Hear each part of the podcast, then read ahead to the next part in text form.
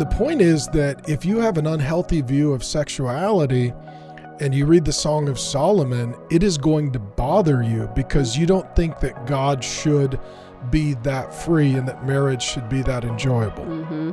All right. Mark and Grace Driscoll here with the uh, Real Marriage Podcast. And hey, Valentine's Day is coming up. So this is a little special bonus episode. Um, you want to tell them a little bit about the big XO marriage event coming up, and then I'll tell them about what we're going to be teaching, and they can join us in uh, Texas, Grapevine, Texas, and or online for this event. Yeah, it's the biggest marriage conference of the year, and you can watch it at home, like you said, or in Texas, uh, February 11th and 12th. And there's going to be a lot of great speakers at it. Yeah, it's the. Uh, apparently, breathing is now something that I'm struggling with. Uh, it, it is. I think it's the largest marriage event in the country. It might be the largest marriage event in the world every year, and we're really honored to be a part of it. And so, uh, are you gonna? We haven't figured this out yet. Like, there's a session. Am I teaching it alone, or are you wanting to do it with me? We still haven't figured this out. I don't know. We'll figure it out. Okay. Um, well, here's what I'm thinking about talking about. So I'll spring it on you, and, and we can have a conversation, and uh, and they can see if we really talk about this at the event. So I was thinking that we would do a session, uh, kind of an introduction overview of a book of the Bible. So if you had to guess, which book of the Bible might that be? Uh, Song of Solomon? Oh, I was going to do Leviticus, but okay, we'll go with Song of Solomon. So, um, it is uh, it is the most controversial book of the Bible. I think maybe like Revelation is the most debated. I think um, Romans is is is the most um, discussed and exegeted. Song of Solomon in the Bible is the most controversial because uh, it is pretty frank without being crass. Mhm. And do you remember the first time that I or we taught through the Song of Songs? This was a long time ago. It's also Yeah. called the Song of Solomon, and it, it means the greatest hits. It's like the King of Kings and the Lord of Lords, the Song of Songs. It's the best of the best. Yeah, it was the first time I ever had to go onto stage, and I had to do Q and A impromptu for all the questions that were coming in after you'd preached the sermon. I forgot about that. This is where I, I should probably so apologize. Yeah. I taught it early on in ministry uh, to a bunch of single college students um, who were very frustrated because they That was not nice of yeah, you. here's all the things you, You can't, can't do. do. yeah, very frustrating. It's all your Christmas presents are in glass boxes. You, know, can't open them. Um, and then I did teach it and uh, called the sermon series "The Peasant Princess," and um, it was the most downloaded, listened to, popular by a mile sermon series I've ever done. And I got in so much trouble for going through that book of the Can't Bible. imagine what. I know. And it's like, well, are there any other books of the Bible that we're not supposed to teach? I don't understand. But the reason that it is such a debated and controversial book, it is ancient Hebrew poetry.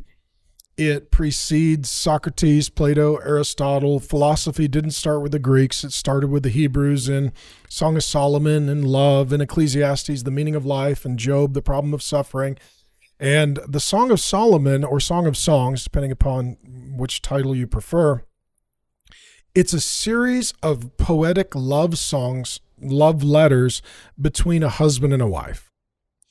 And, um, and before they were married a little. well, it starts just before they're married and they're really looking forward to getting married. hmm And then it sh- shows their wedding day and then their marriage night consummation. And then they get, get they get in a fight a little later in the book, and then they go on vacation to a place called En Gedi, and and then at the end of the book, they sort of look back on their life and and the life that they've lived together. Um, yeah, the first time I taught it, I I did. I forgot all about that. I brought you on the stage to answer questions impromptu that mainly 20 something college kids were asking. Yeah. Gosh, that was a terrible And thing. I didn't do public speaking at that point. well, and what a way to start. Start on a The stage, live streaming people's sex questions. Yeah. Man. hmm You did such a great job, though. So, uh, when when you were growing up in church, you were a pastor's daughter. Um, did you guys spend a lot of time going through the Song of Solomon? Zero. um, why do you think uh, most Christians growing up they don't even know that book is in the Bible? I think most Christians don't have a healthy view of sexuality. Boom. Okay, let's talk about that. That's a great. Um, so, how would they err most Christians or most Christian teaching? Uh, that you either you know do it to procreate. It's not supposed to be for enjoyment. It's a necessity.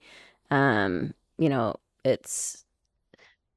I they believe it's for marriage, but then don't always practice that. Um, yeah, that it's it's just a necessary thing that God told us to do, but you know it's it's wrong to enjoy it. Yeah it's a it's a uh, it's a population requirement. Yeah. it's an unfortunate tragic population requirement. Um and the song of songs talks a lot about sex. The whole thing is about sex and love and romance zero times does it mention children. Mhm. and so the bible does say be fruitful multiply increase in number fill the earth subdue it. And so you know baby making is one of the outcomes of love making but at the end of the day in the song of songs it doesn't say anything about kids. And so it's just sex for pleasure and marriage. That's the that's the focus of the book.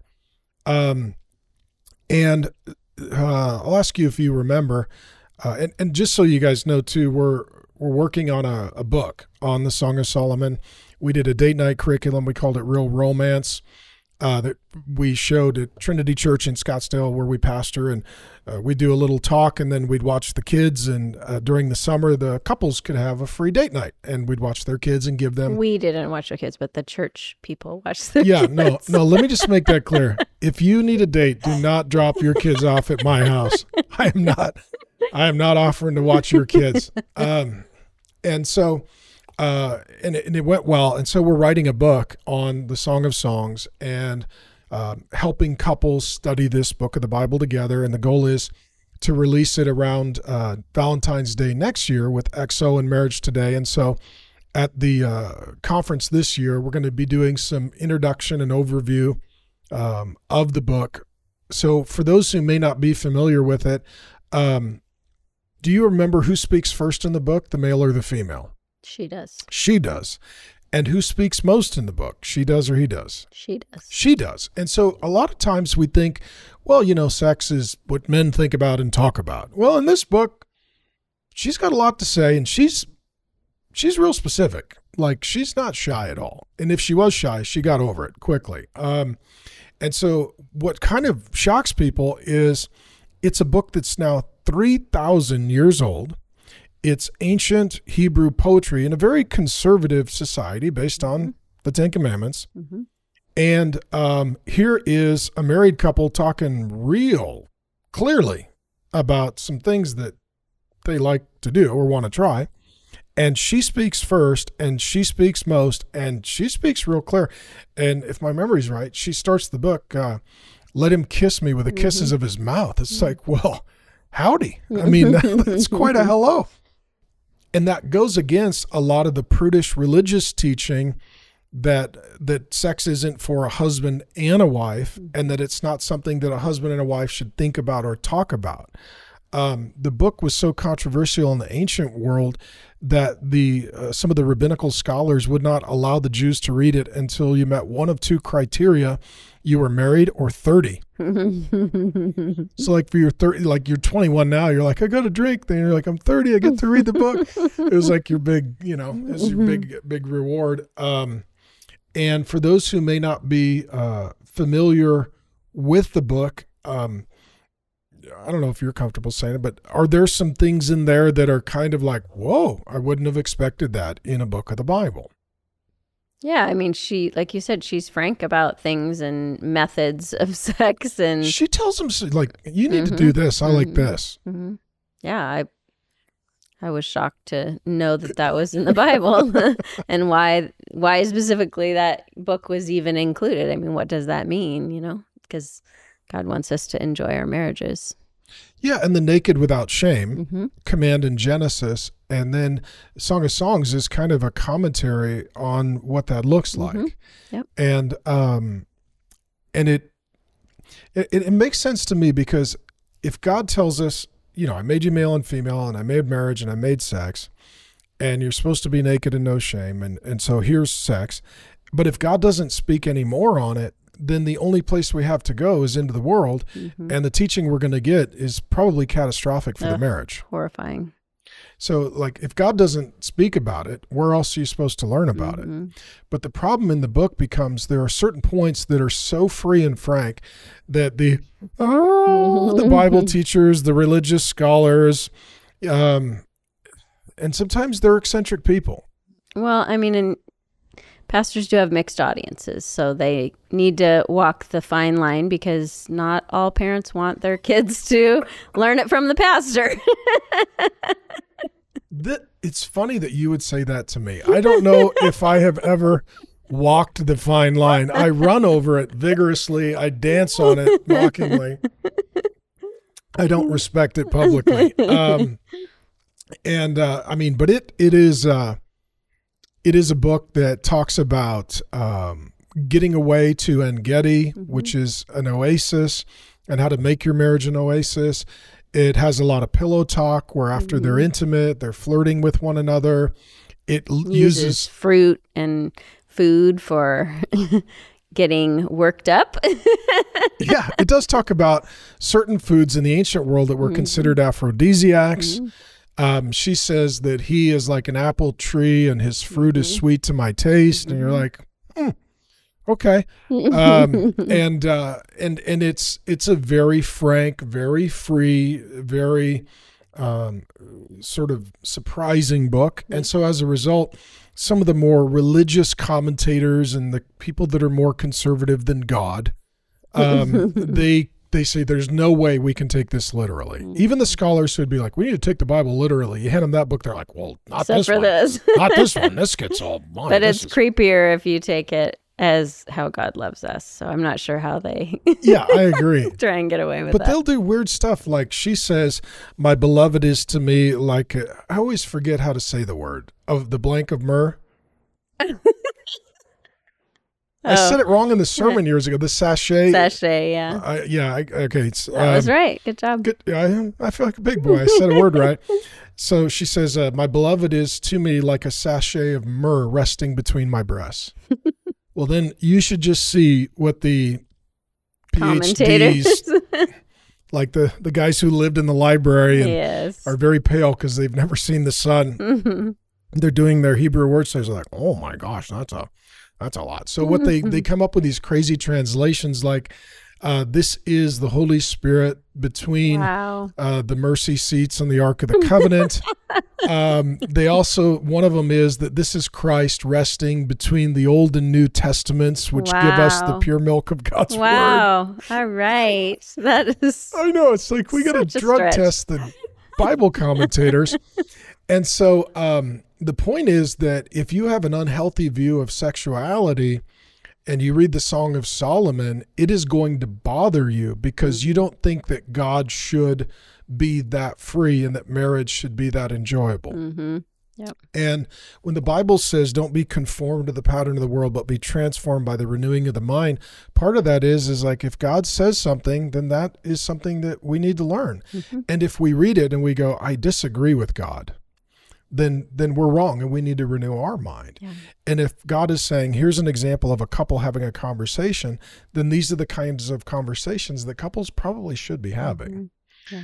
And um and so yeah, so I don't know. I haven't landed on this yet. They they wanted us for this episode to talk about what we're going to talk about at the conference. What do you think about uh, what do you think about my idea that I just field tested of doing an introduction and overview of the Song of Songs in lieu of the book and curriculum we've got coming out? Yeah, I think that could be helpful to people. Are you going to do it with me or just going to make me stand up there and talk about all of this? know. We'll see.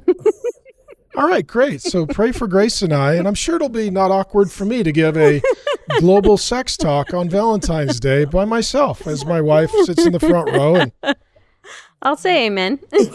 yeah, block people on social media. That's great. All right. Well, um, we'd love to have you join us either live in Grapevine, Texas, uh, February 11th and 12th, or online uh, for this great conference. And um, I think this is perhaps what I might be talking about with or without you. you want to pray for their Valentine's Day, and we'll close our our time that way. Dear Lord, thank you for this opportunity to speak into marriages. Thank you for um, just what you've laid out in your word for us as a guide and as principles to follow and you give us freedom and methods. But Lord, I just pray for these couples that are listening. I pray for the couples that are coming to the conference and listening to the conference that you would just help them grow in areas that are needed, just one, two steps, Lord, just somewhere um, moving forward in their marriages toward oneness, Lord, that they would enjoy their relationships, that they would look to you to show them where they need that oneness and where um, the enemy is trying to divide, Lord, that they would repent together, that they would um, enjoy and laugh together the moments that you give them, that, Lord, they would desire to walk um, unified. Uh, because you give us the ability to do that through the power of the Holy Spirit and just change our desires if they're not for you and for each other, Lord. So bless these couples and, and look after them in Jesus' name. Amen.